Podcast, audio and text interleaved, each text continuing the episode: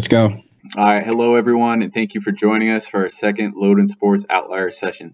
My name is Matt Pajak. I am a co founder of Loden Sports. We have five more exciting guests lined up after this, so check out our blog for more info and set those calendar reminders. And we'll see you right back here next week.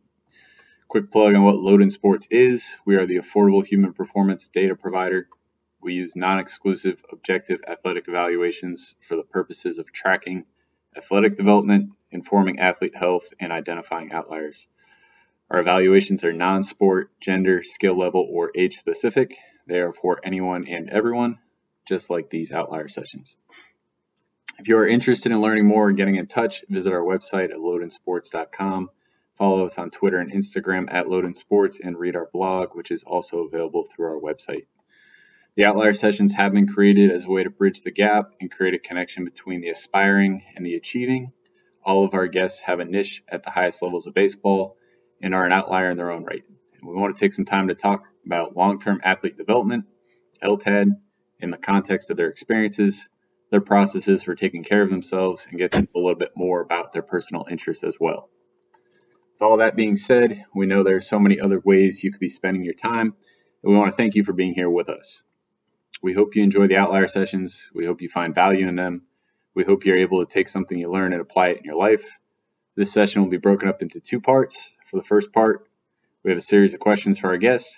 For the second part, we'll invite you all to join the conversation.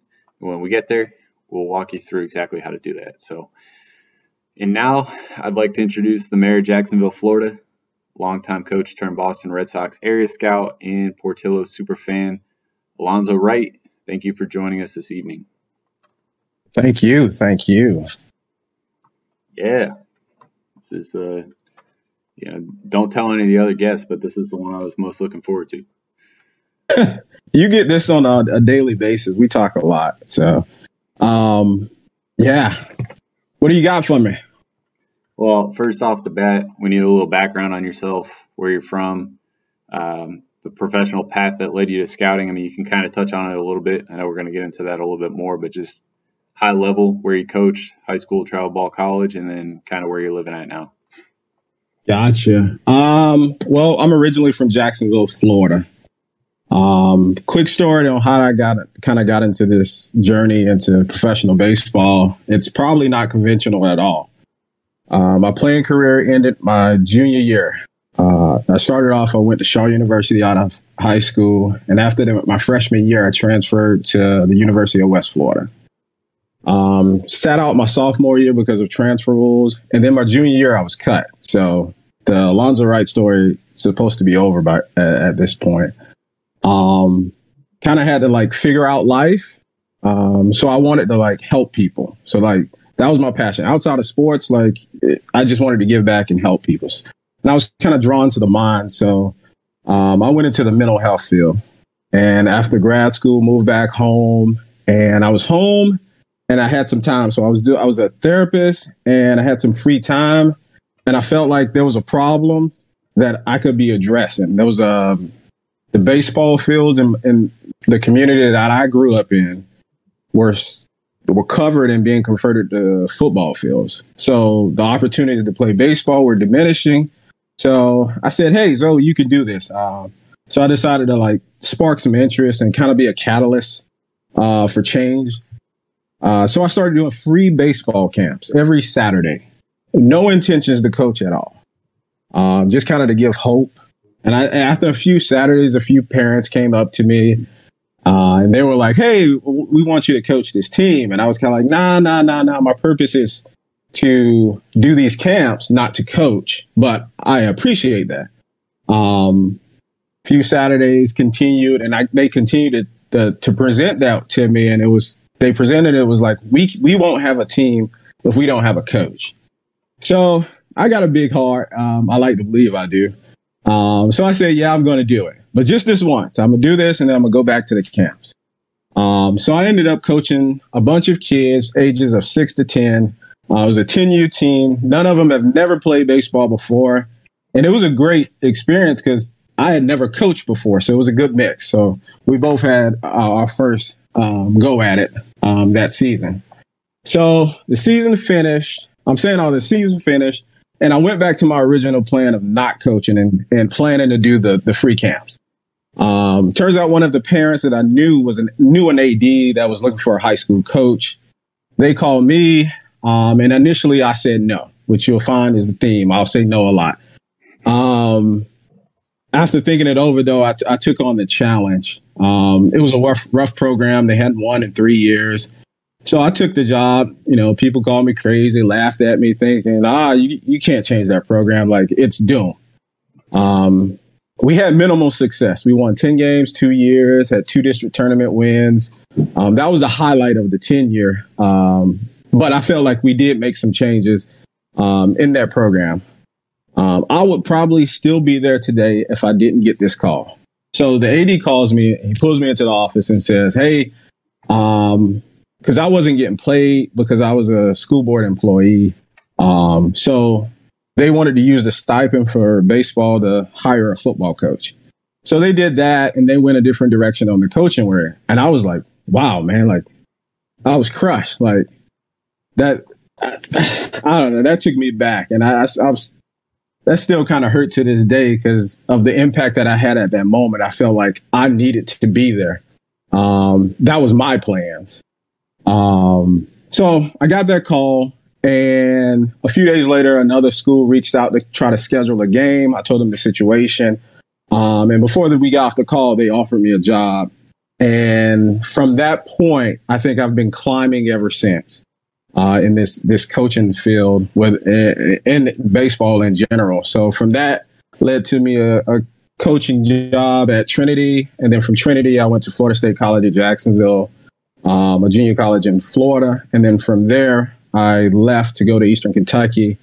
And from that point, I got an opportunity at Tulane University, and which leads me to where I am today um, with the Boston Red Sox as an area out uh, up in the upper Midwest. Yeah, and I, I don't want to take all of that that you just explained because it's it's pretty amazing um, and and summarize it, but I'm going to do that anyway. Uh, let's call it do and doors open because uh, that's what you did. You saw something, uh, you went out, you did it, and a bunch of doors opened. And I'm sure there's more doors to open as you continue on because you know obviously above and beyond the impact that you have in the baseball world, you know, a lot of it comes down to the human element. So um, we'll get into that a little bit more later on. But, you know, before we really get going, I do want to quickly throw out that similar to last week, we'll be sending out an email in a few days for all attendees to claim their free POAP NFT for the session.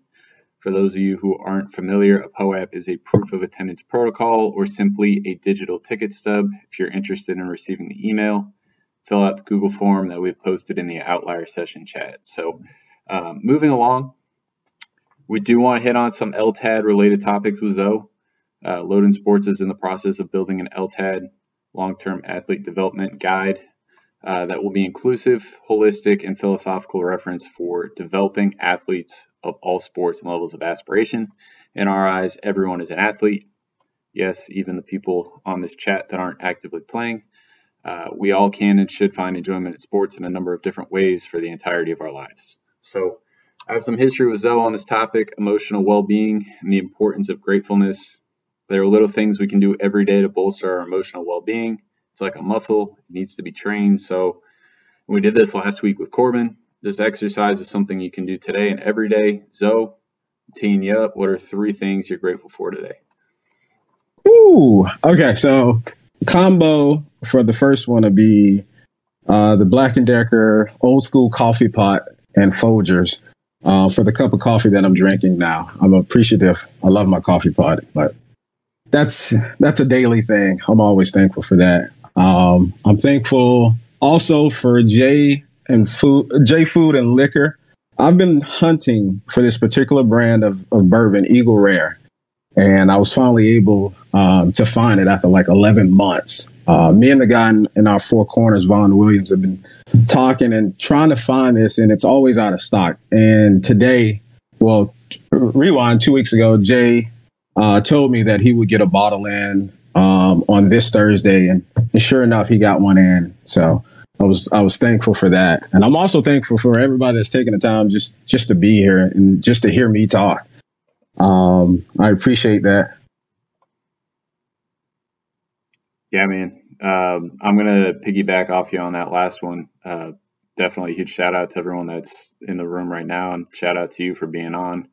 Um, yeah. Obviously, we all work with 24 hours a day, so you know, take a little bit, little bit of that time and and listen to us go back and forth on whatever we talk about. You know, that's it means a lot. So that's going to be yeah. one. Uh, number two, last night I had a like 15 minute connector in Nashville on my flight back across the country, and mm. Southwest somehow got my bags on the second plane um, even though I had to sprint from plane to gate. So, uh, shout out to the Southwest workers on that. And uh, number three is when you get stuck in a middle seat, but you're on one of those planes that has like the bendable headrest so that you can kind of like lay back, fall asleep, and not worry about like falling over on the person to the left or the right of you. Um, also had that on the, the second plane and was able to just kind of lock myself in um, and fall asleep for that last flight. So, um, yeah, good stuff. Okay. Uh, the next element of our LTAD that I want to hit on is ignition. Um, another part of our LTAD that you, I want to introduce here is this concept of ignition. It's a key pillar to athlete development. It's what lights the fire for the developing athlete to want to participate in sports. Um, it's what keeps that fire lit. So, um, ignition usually happens in the subconscious through positive experiences in sports. I think this one's really interesting because normally we talk about it in the context of an athlete, but you know we're going to talk about it in the context of Alonzo Wright, uh, who's currently working in sports but isn't necessarily you know actively you know professional athlete per se. So uh, parents, teachers, and coaches are responsible for shaping the developmental environment. Uh, Zo, for you, who, and it could be one person, and it could be many in your life, helped drive the interest in the sport of baseball uh, when you were younger? For me, uh, I'm the youngest of four boys. My older brother, he was he was physically gifted. He could do everything.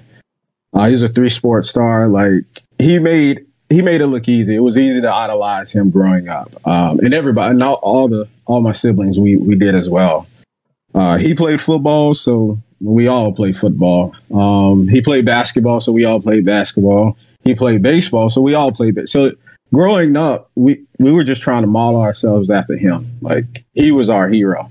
Um, partially, the reason we kind of played sports is to, to not be home, uh, kind of keep us busy and not be bored.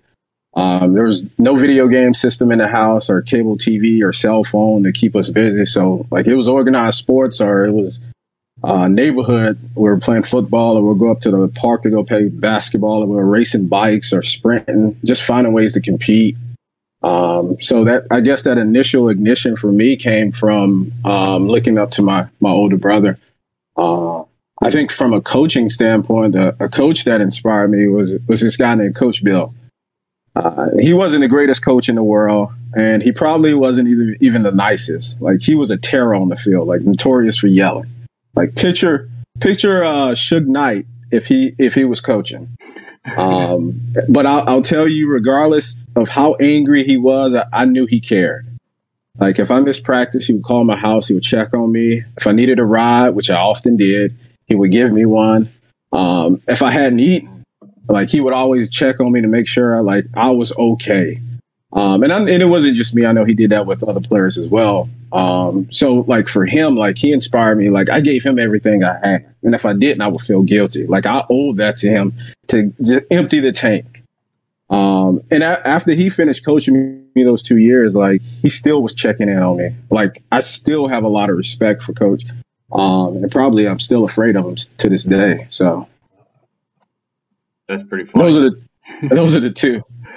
yeah. Um, and I think you know you hit on a lot of different things there because you know I think especially in the amateur baseball environment right now, a lot of the focus is on like old school, new school teaching principles, and you know this coach, you know, can't teach this and he can't teach that and whatever. But there's so many different elements that go into a coach that can make a coach great, in, in a lot of different ways. And I think you hit on that right there, um, where, you know, he might not have been the best baseball coach or he might not have even really been a baseball coach at all, but uh, he was a coach and a leader and, and someone who was able to drive you and, and get the best out of you every day. So, um, you know, shout out to Coach Bill. Um, Absolutely.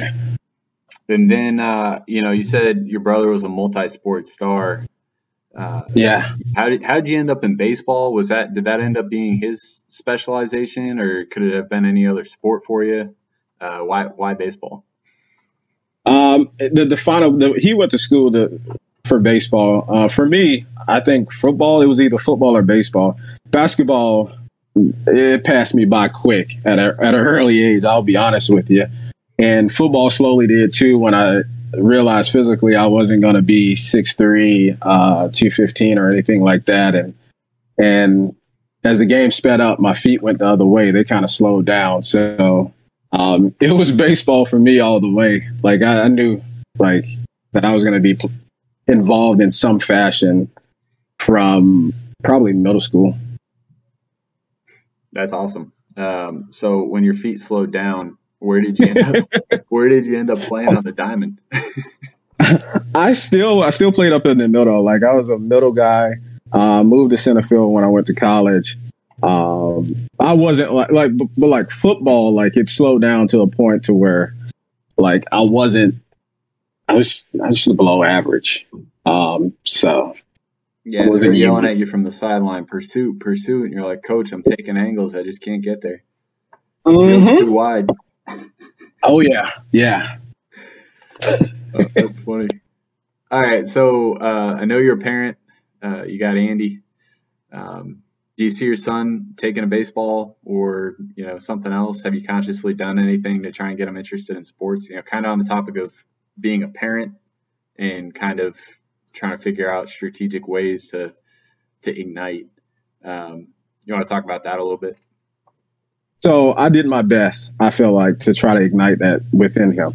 Um, my like our first attempt was we are gonna go like the build motor skills with soccer. So like at two and three years old, we put him in the soccer to see if he would gravitate towards it, and just to got to kind of get the body moving and build some uh, motor fine motor skills with them. Um, he didn't gravitate towards it. So we were like, okay, that's fine, that's fine. Um, we did like some fast class, like some action sports class with him to try to get. It was like basketball one week, uh, soccer one week, uh, baseball one week, uh, whatever, uh, volleyball, hockey. They'll go through all of them. Um, and he didn't gravitate to any of them. Um, so we we tried t-ball and you know, he didn't gravitate towards that at, at all. Like for him, I, I think he kind of sees like baseball is my thing. And I keep hoping like down the road that he'll be like, you know, dad, hey, I'm ready to play. Um, honestly, I, I used to try to bribe him with things that he really liked. Um, when he was like five or six, he's he's eight now. Um, to like, hey, if you play catch and you catch ten in a row, um, I'll get you some Robux and you can you can go for it. Um, he'll do it, and but nothing really sparked in him to like go play competitively. Um, I keep hope alive. He's left-handed, so um, I'm still waiting around, but I don't think it's gonna. Uh, I think it's probably gonna be a no go for him. It's kind of interesting. Um, Sean Campbell's son is eight, going on nine in March, and uh, up until just a couple months ago, he really had no interest in watching sports or um, you know anything necessarily like that. And all of a sudden, he got the bug, and now all he wants to do is go out in the yard and play catch and swing the bat and turn on football on Sundays and all that. So uh, don't be surprised if the the switch just flips on one day because oh I'm not I'm not. You just gave me hope. Yeah. you just gave me hope, man. We ready. No. Whenever he's ready, I, hey, I'll be ready for him to to go uh, whatever he wants to do. Honestly, um, he's got to find you know his path, and it might not be in sports at all. And you know, I just want him to be happy. So, yeah, I think there's so many different things out there today, and a lot of it, you know, a lot of us older people don't don't quite understand what exactly is going on. um, mm-hmm. in terms of the interest and all that. But you know, there's so many different ways you can go, and I think it's it's more or less just finding an interest in something and pursuing it, whatever that may be. So, um, yeah, no, that's good stuff. So let's uh let's move away from the LTAD a little bit. Let's talk about your journey. I know we kind of hit the high level overview on it, but I kind of want to dig into the weeds a little bit more.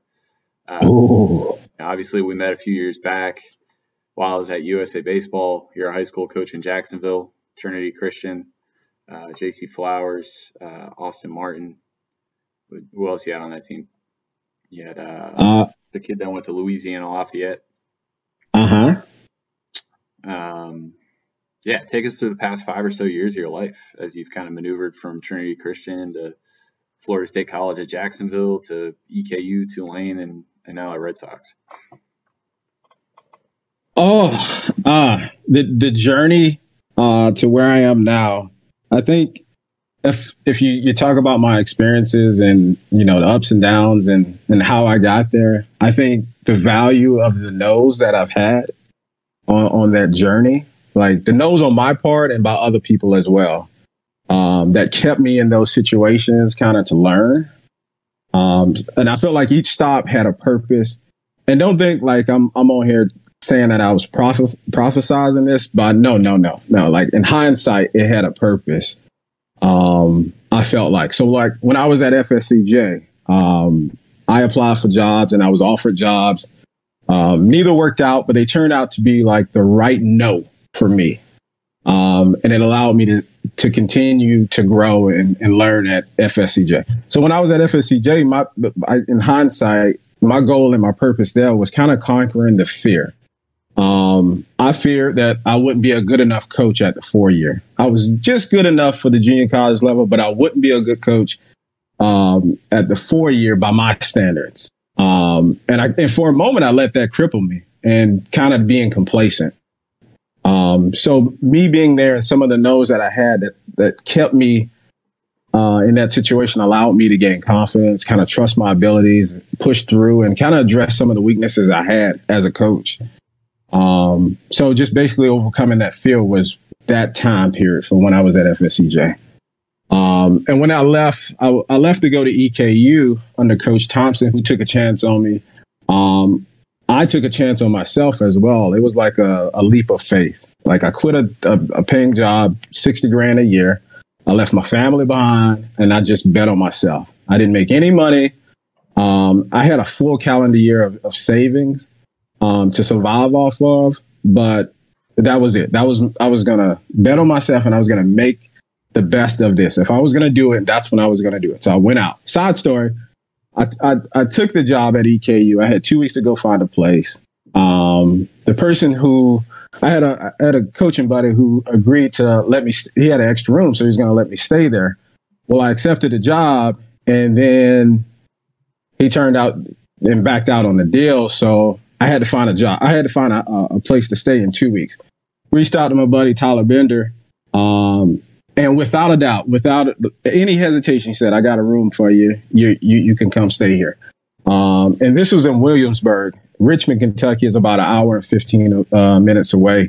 So it was a commute. It was a doable commute. So it made it do it. So it was a lot of uncertainties going into that experience. Like but I knew in my heart, like if I got that experience, like I can open doors. Like didn't know my, I didn't know what, I didn't know when. I could just do it. I knew I could do it. I can create it. Um, so that happened. Um, while I was at EKU, COVID hits, and in my heart, I was like, this doesn't change my trajectory. I'm still on pace. Things are still going to open up, and I'm still going to make something happen.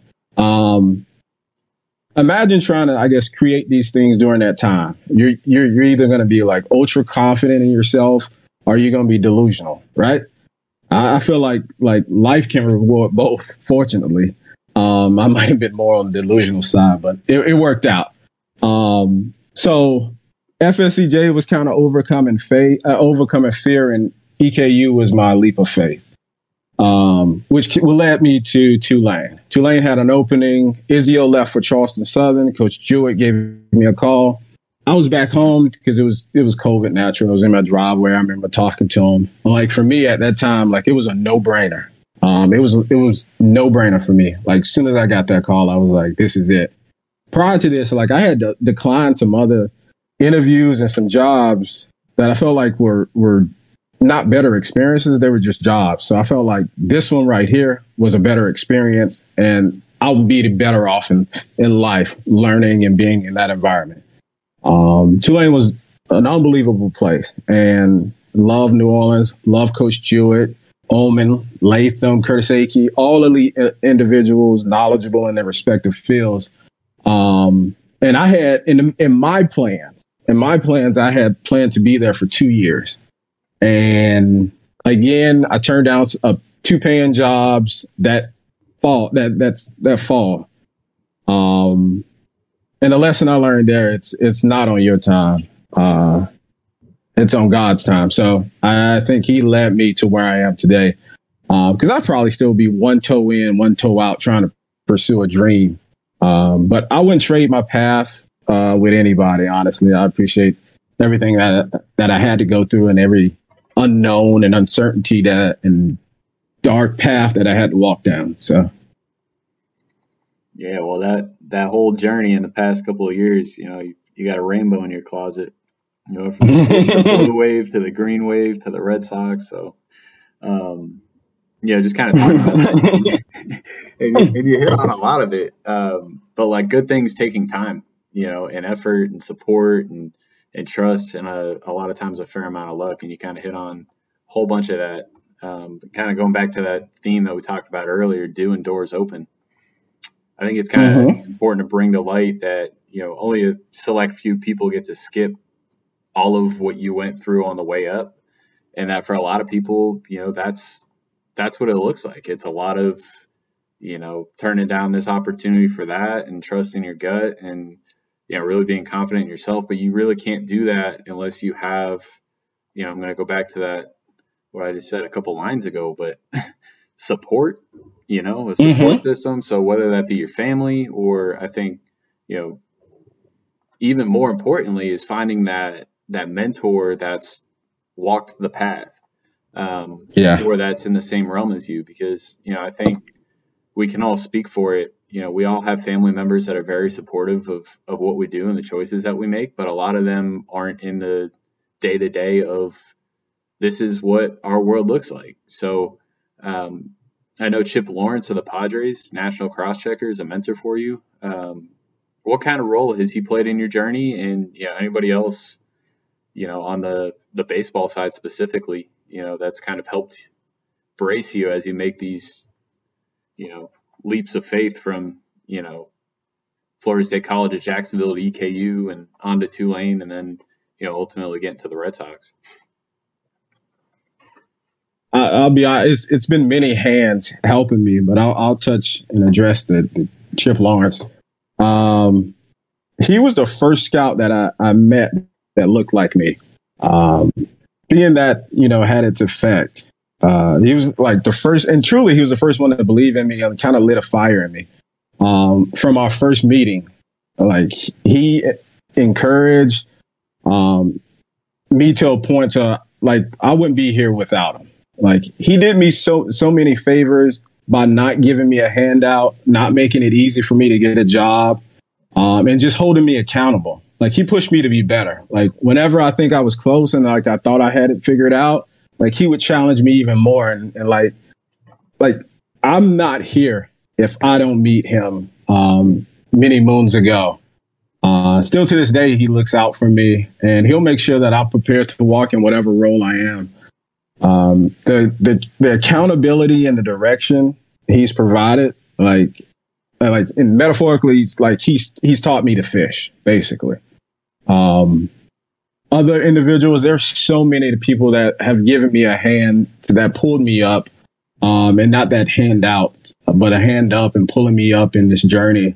Um, just I, I don't want to leave anybody out, but Edwin Thompson, um, who's at Georgetown, uh, Travis Jewett, like they they both did things that they didn't have to do, um, and took risks, um, and, and provided and opened that door for me. But there's there's so many. I don't want to leave anybody out though. All my uh, all of my friends and, and, peers in the game that you know, that I confide in and bounce things off of on a day to day basis to try to like improve myself. So um, it's it's a lot of pieces that kind of help me get to where I am and who I am. Yeah, it's crazy because if you look at a resume, it's so it's so personal. It's so just you, just me, just whoever's resume it is. But every step of the way is such a team effort, um, and that's why it's so important. You know, whether it's in your professional career or as an athlete or in whatever you know road you choose to walk in life, to have a really strong, sturdy support group and to diversify that support group, like we said before, you know, the family aspect of it is huge.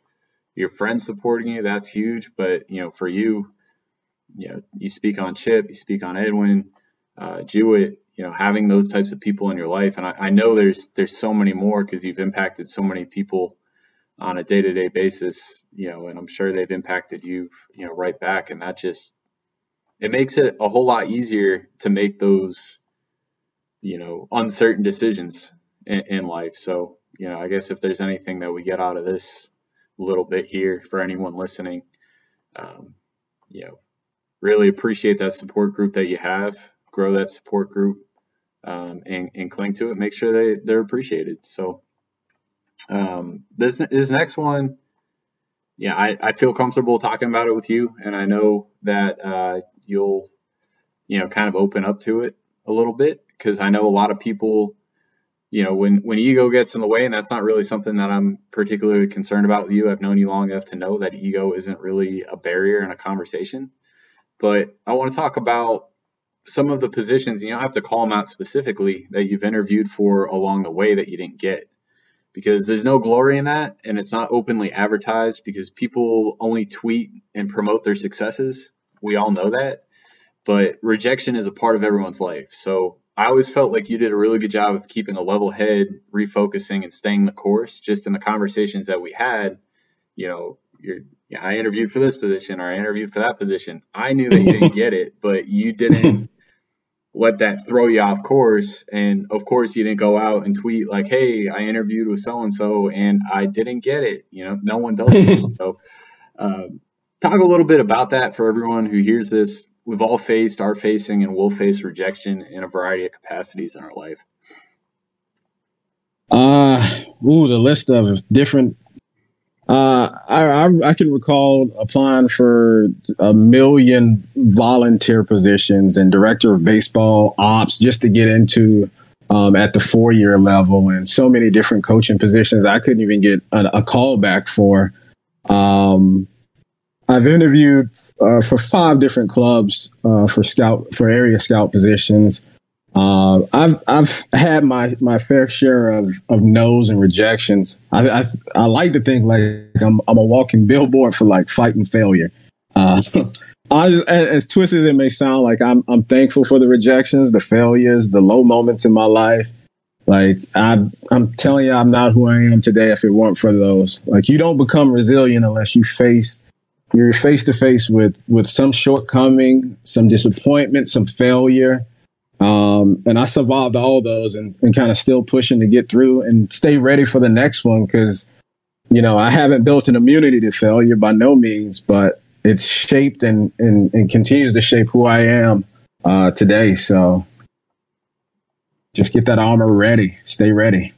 Yeah, resilience. That was a, a key theme in Daily Doses Zo for this week. So if, if anyone in the in the crowd isn't following Zo on Twitter, he's a good follow. He hits you with your daily dose of Zo. you get a little kick in the butt every day when you need it. So uh, plug. That's uh, what is it? Alonzo C. Wright. I think so. Yeah. Alonzo C. Wright. I, sh- I should know that. That's me, but I should know my own handle. Yeah, you should know your handle. Uh, not on Instagram, so you know unless um, unless you meet Zo in person, you're not going to get to see that beautiful face. But let's, uh, you know, I know Cole Conley's in the audience, so you know he's he's not you know super privy to what you do on a day to day basis. Just kidding, Cole. Let's talk about your day job for a bit. Uh, okay. When did you know you wanted to be a scout for a professional baseball organization? Who? Okay. Yeah, this uh, this goes back to my relationship with Chip.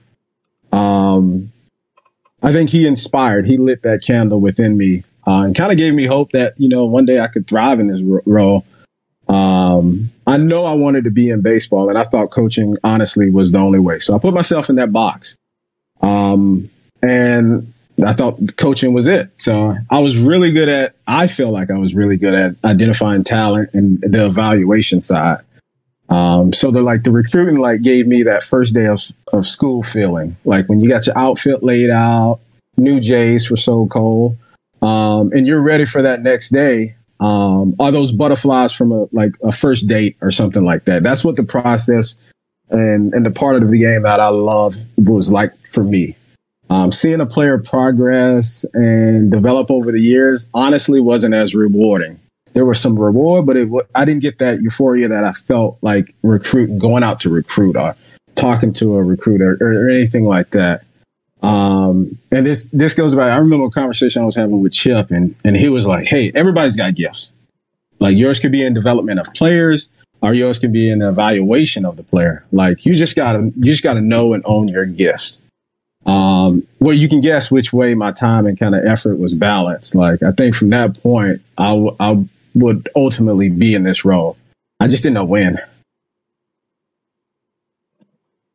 Yeah, and I, I know just from our conversations in the past, you know, you had a number of different opportunities present themselves to interview, and you know, going back to a couple questions ago, you know, it's it's not easy to be a finalist for an area scout position with one of the 30 MLB clubs. It's, it's just not easy, and when you get there, like even if you don't get selected, that doesn't mean you're not capable of doing the job. It's just, you know, it's something that everybody wants to do. So I, I do want to talk a little bit about how the opportunity with the Red Sox presented itself uh, and how you ultimately landed that position because I think it's important for anybody who's pursuing a path in baseball to kind of understand that. Like, there's no guarantees, even when an opportunity presents itself, that, you know, you're going to be the guy. Yeah. Uh, who honestly, still to this day, I don't know how my name got in the mix with the Red Sox. Um, I just know from my account what happened, and I wasn't. I'm a, transparent here. I wasn't as confident going into it because I didn't know anybody in the organization, and usually, if you don't have anybody fighting for you, like there's a you're fighting an uphill battle, a battle, right? So, like, I was like, ah, I don't know anybody. So let's rewind. I'll tell you how I had. Uh, I was coaching at Tulane, um, and I had got a text, and I still have it in my phone today, right? Um, asking if I wanted to interview for a position. And um, now, mind you, I had turned down two positions already, so I wasn't job hunting. Um, so I went to the head guy, Jewett, and I went to him. I was like, "Hey, um, did you put my name in for a job?" Um, so he was like, "No, no, no.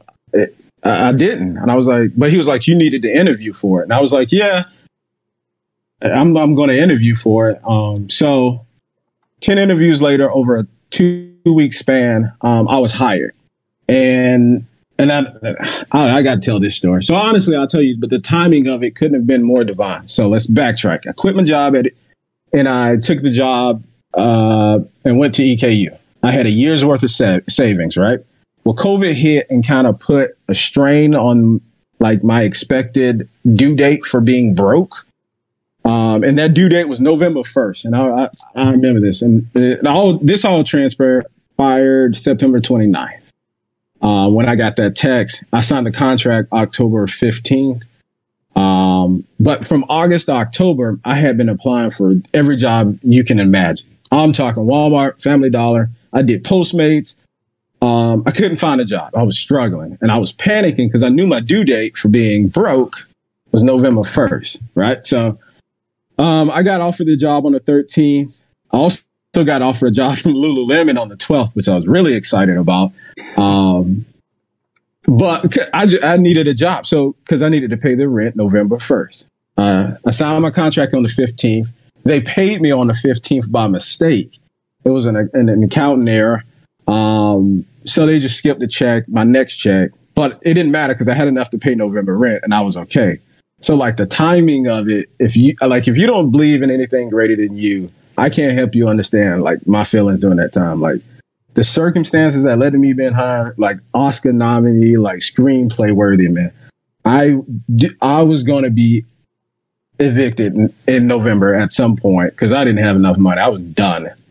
Um, but that's that's kind of how the the opportunity with the Red Sox happened on my end of it, and and the things I was going through personally in my life at that time. So, how did the opportunity with the Red Sox present itself? Answer: Divine intervention. Oh, I, am gonna be short. I'm, I'm, gonna, I'm gonna shorten up my answer. I'm getting lengthy here. Yeah. God, God looked down and he said, "All right, this guy, this guy's been working hard enough. He's out here grinding.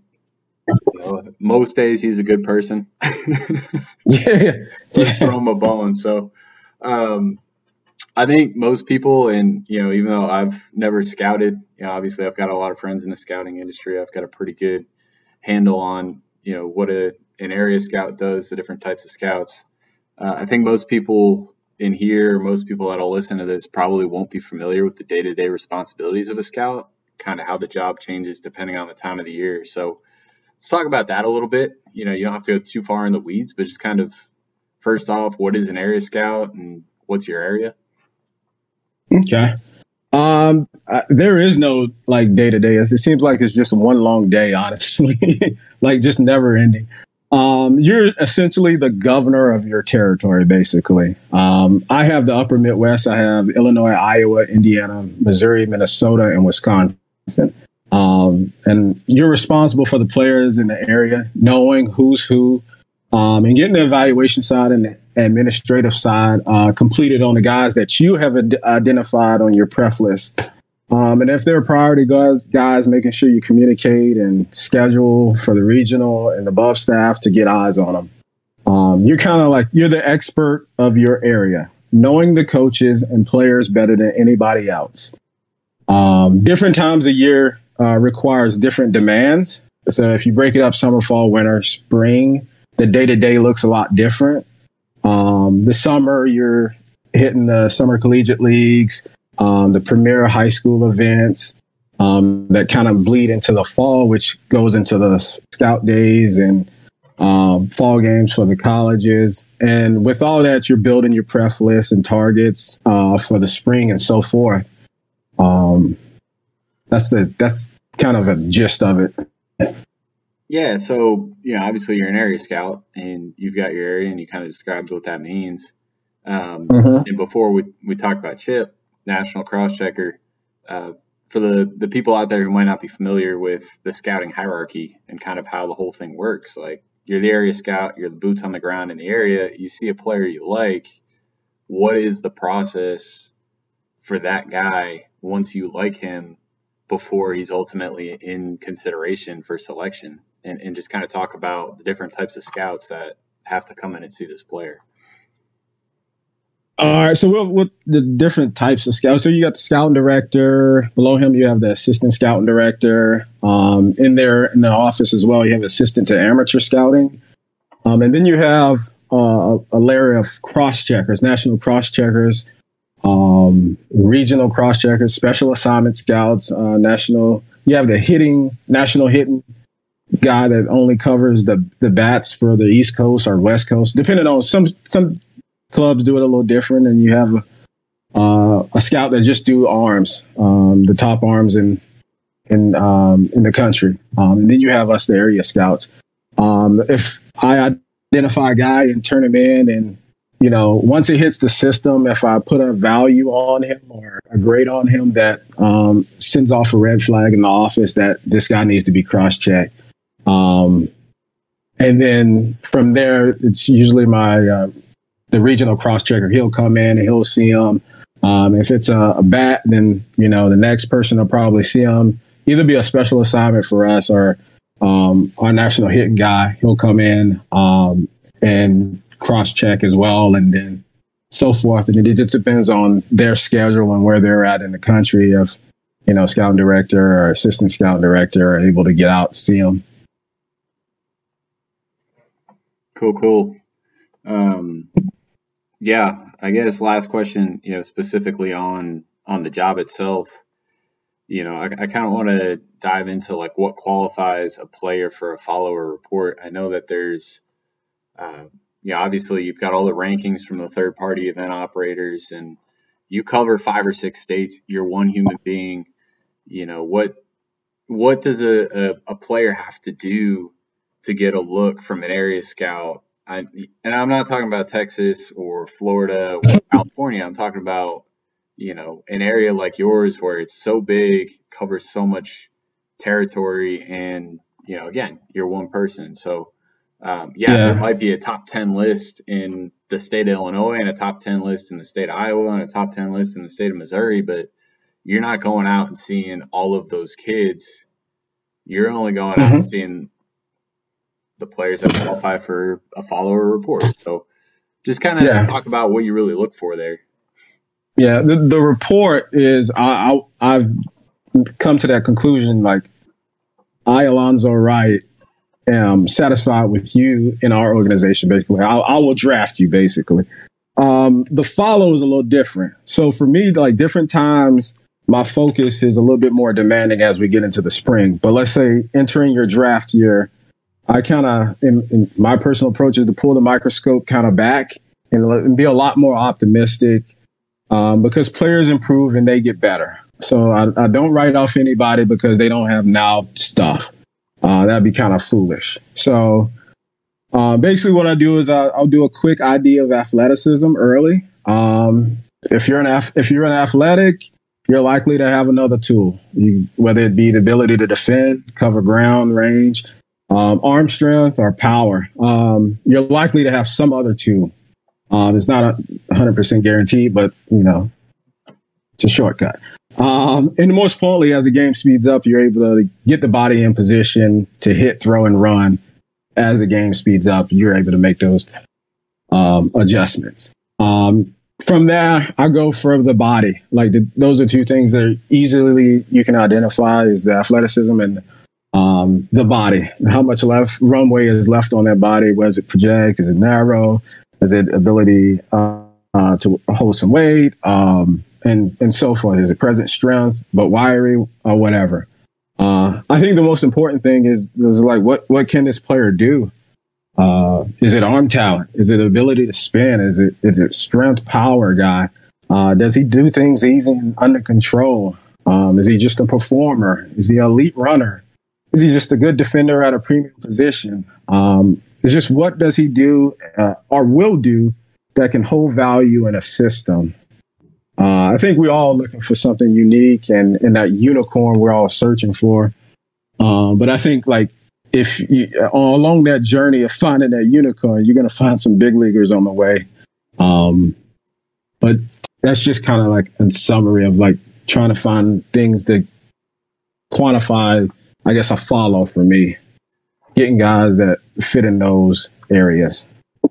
Well, I appreciate that insight because I, I, think it's important for emerging players and their parents to hear. I mean, every year, you know, obviously you're going out there and, and you're you're doing the job. You're an expert on this, and and so aren't every other scout out there in your area and all across the country. And there's the people that do this year in and year out, but every year it's a fresh crop of parents, it's a fresh crop of players, and they're looking at the third party rankings and and they're probably wondering, you know, what where do I have to be on these rankings to you know qualify for a look from a scout or anything like that. They're completely in the dark. So I think that was good insight. Yes, you yeah, you, you do not have to be on any rankings uh, to qualify a look from me. Uh, that'll be the last thing I check um, regarding rankings or anything. I I actually look at that just for humor a lot of the times, honestly. Yeah. so there you go. You heard it. You heard it straight from Zo. Zo only speaks the truth. Sometimes he he looks at the rankings just to get a good chuckle. But um, moving away from the job itself, you're an important face in the game. Baseball has been facing a decline in representation from the African American community on and off the field you, talked about it a little bit earlier in that when you saw Chip, it was the first time you saw someone that was like you. Let's talk about that a little bit, what you've experienced and where you see the future heading.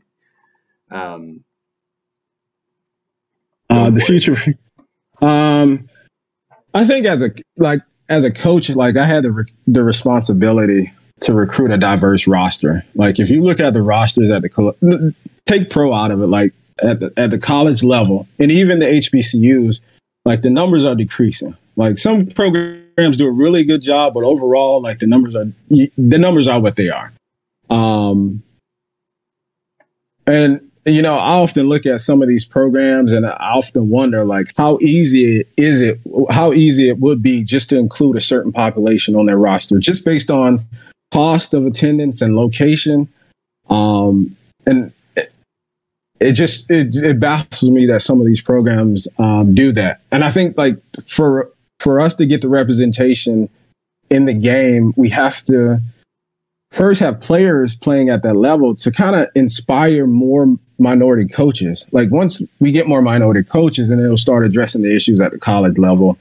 Um, and I'm, I'm excluding the pro side of it, um, but at the college level, I think that's where we need uh, to inspire. Like those who go into coaches are usually inspired by other coaches. They were coached by somebody who um, took an interest or had a passion for it, and they want to they want to emulate. How they they're inspired just like that, and they want to do the same.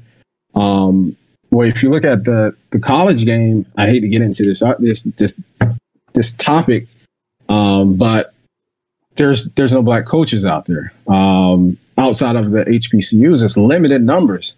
We're talking maybe five, including head coaches and assistant and paid coaches at the level. Um, and it's it's it's tough. So um, I would like to see it heading in in a a better direction. Um, but I think the the solution lies somewhere in, uh, in at the top where you have uh, better representation on staffs. Yeah, and I know you don't want to call it out, but sometimes you know the the truth is hard for people to swallow, and if if that's what it is, I think you know you make a really good point, and it's not a quick band aid fix, you know. And I think a lot yeah. of people think that, and and not just this particular instance, but in a lot of things in the world, everyone thinks you can just throw a band aid on it and and keep moving. But to your point, it's it's going to take some time, uh, and it's going to take a lot of those different things that you talked about to, you know, really at, at the grassroots level enact change and and get things moving in the right direction. So, um, do you feel like you have an increased responsibility or pressure because on most days you are the only African American scout at the ballpark? Uh, I, I think it's unique. Uh, you look around the ballpark and, and you might be the you may be the only scout. Uh, and you look at the roster eh, on the field, you might be the only person that resembles yourself at the game. So it's kind of hard not to notice. You know, as scouts, we kind of like to blend in. Well, for me, like it's it's apparent that I'm not blending in at times. I'm gonna be honest with you, um, because they're looking around like uh, he doesn't have a play. There's nobody that looks like him, so he's not a parent. He's obviously a scout. um, so I don't think there's so much pressure. I think it's just a responsibility. I got a responsibility to my club um, and myself former, foremost. Um, every time I'm at the park, I feel like you know it's an interview anyway. Like I just don't know for what and for when, but you know, we're being evaluated uh, just like the players are. Um, I do think it's my responsibility to kind of inspire that next wave of African American scouts who who might be still playing or currently coaching. Um, so like that, I feel like is more so my responsibility versus me being uh, a face at the park. Well, you got my vote, so you know, keep doing what you're doing, and I, I think you're doing a really good job of, you know, being whatever responsibility that is that you have. I think I think you're doing a great job with it. So, um, you know, just keep doing what you're doing, keep being you, and yeah, I mean, I I hmm. can't feel what whatever you feel when you go out there, um, but you know, respect the hell out of you for it. So, um, I do want to shift a little bit same vein, but looking at the amateur space, there are a number of organizations out there trying to highlight and bring opportunities to amateur ball players from diverse backgrounds. And you know, as we know and we've talked about, some are more effective than others. Uh, who do you mm-hmm. think is doing a really good job in that space right now of actually bringing opportunities to diverse young ball player? Uh, Ro Coleman with the Nashville Stars, and he's got a Foundation Empowerment Pursuit um, in the Nashville area. He's uh he's up and coming and, and doing a really good job. Uh, I think Chip Lawrence. I'm gonna keep echoing him with the Pro Youth Foundation in Central Florida. Um, he's going national with um, the brand of Pro Youth and and spreading it around the country. I think Travis Coleman with the Prospect Lab. I think that that was um, perfect for that area. Um, Kenny Fullman with the ACES program out of Chicago. Um, Alex Weich with minority baseball prospects. I think all are different in their approach, but they all have similar goals of op- opening doors, basically.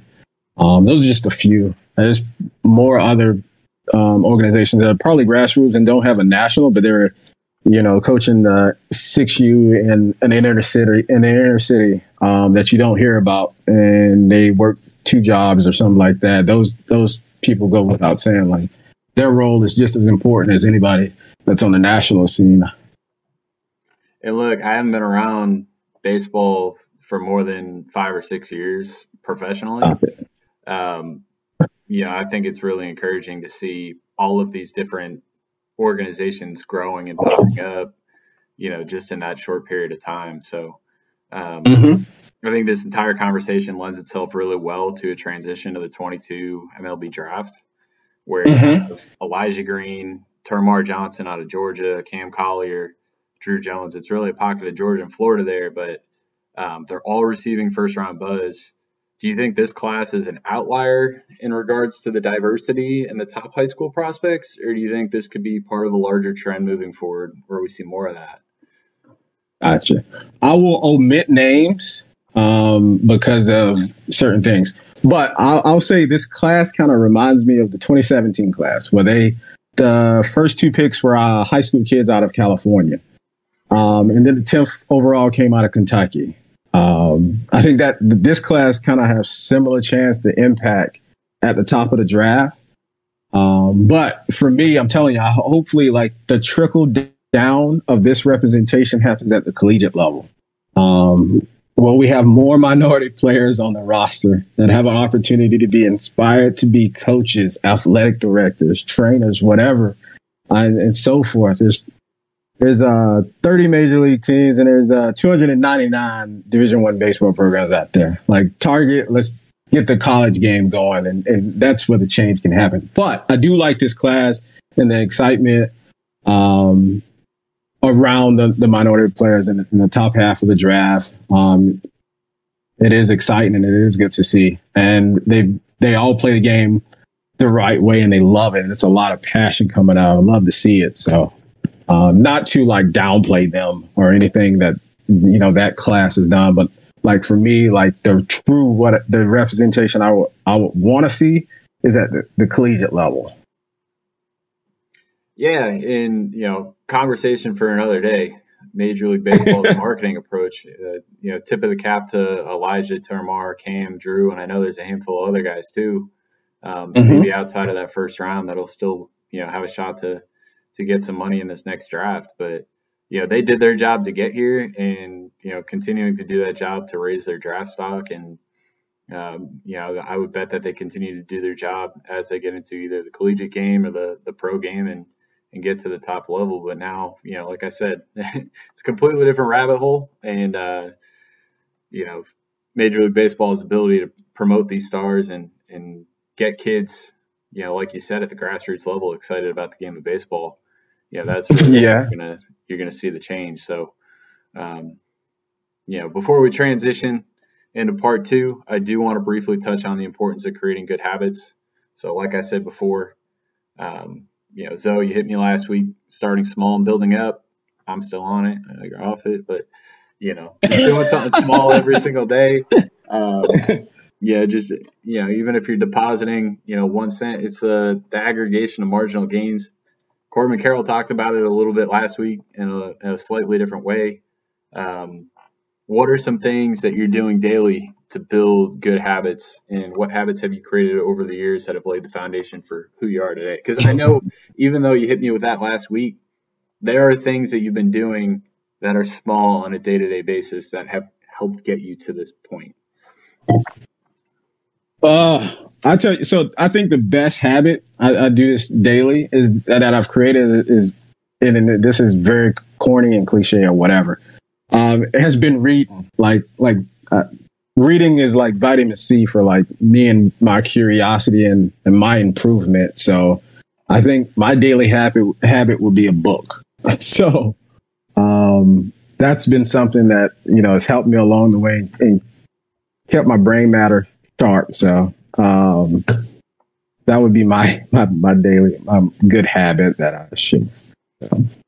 Yeah, it's cool if it's concise. I mean, reading or, or whatever it may be, you know, I think you brought up a good point there, curiosity, um, but mm. also just continuing to learn, you know, and that goes back to something I hit on earlier and just knowing you personally, um, you know, the lack of an ego. You know, I think ego gets in the way of learning because I think a lot of yeah. people that have a pretty sizable ego thinks think they got it all figured out, think that, you know, once they've learned something, they've checked that box and like it's not going to change tomorrow. So, um, yeah, absolutely. I know you've Travis, recommended books to me in the past, and I, I know you.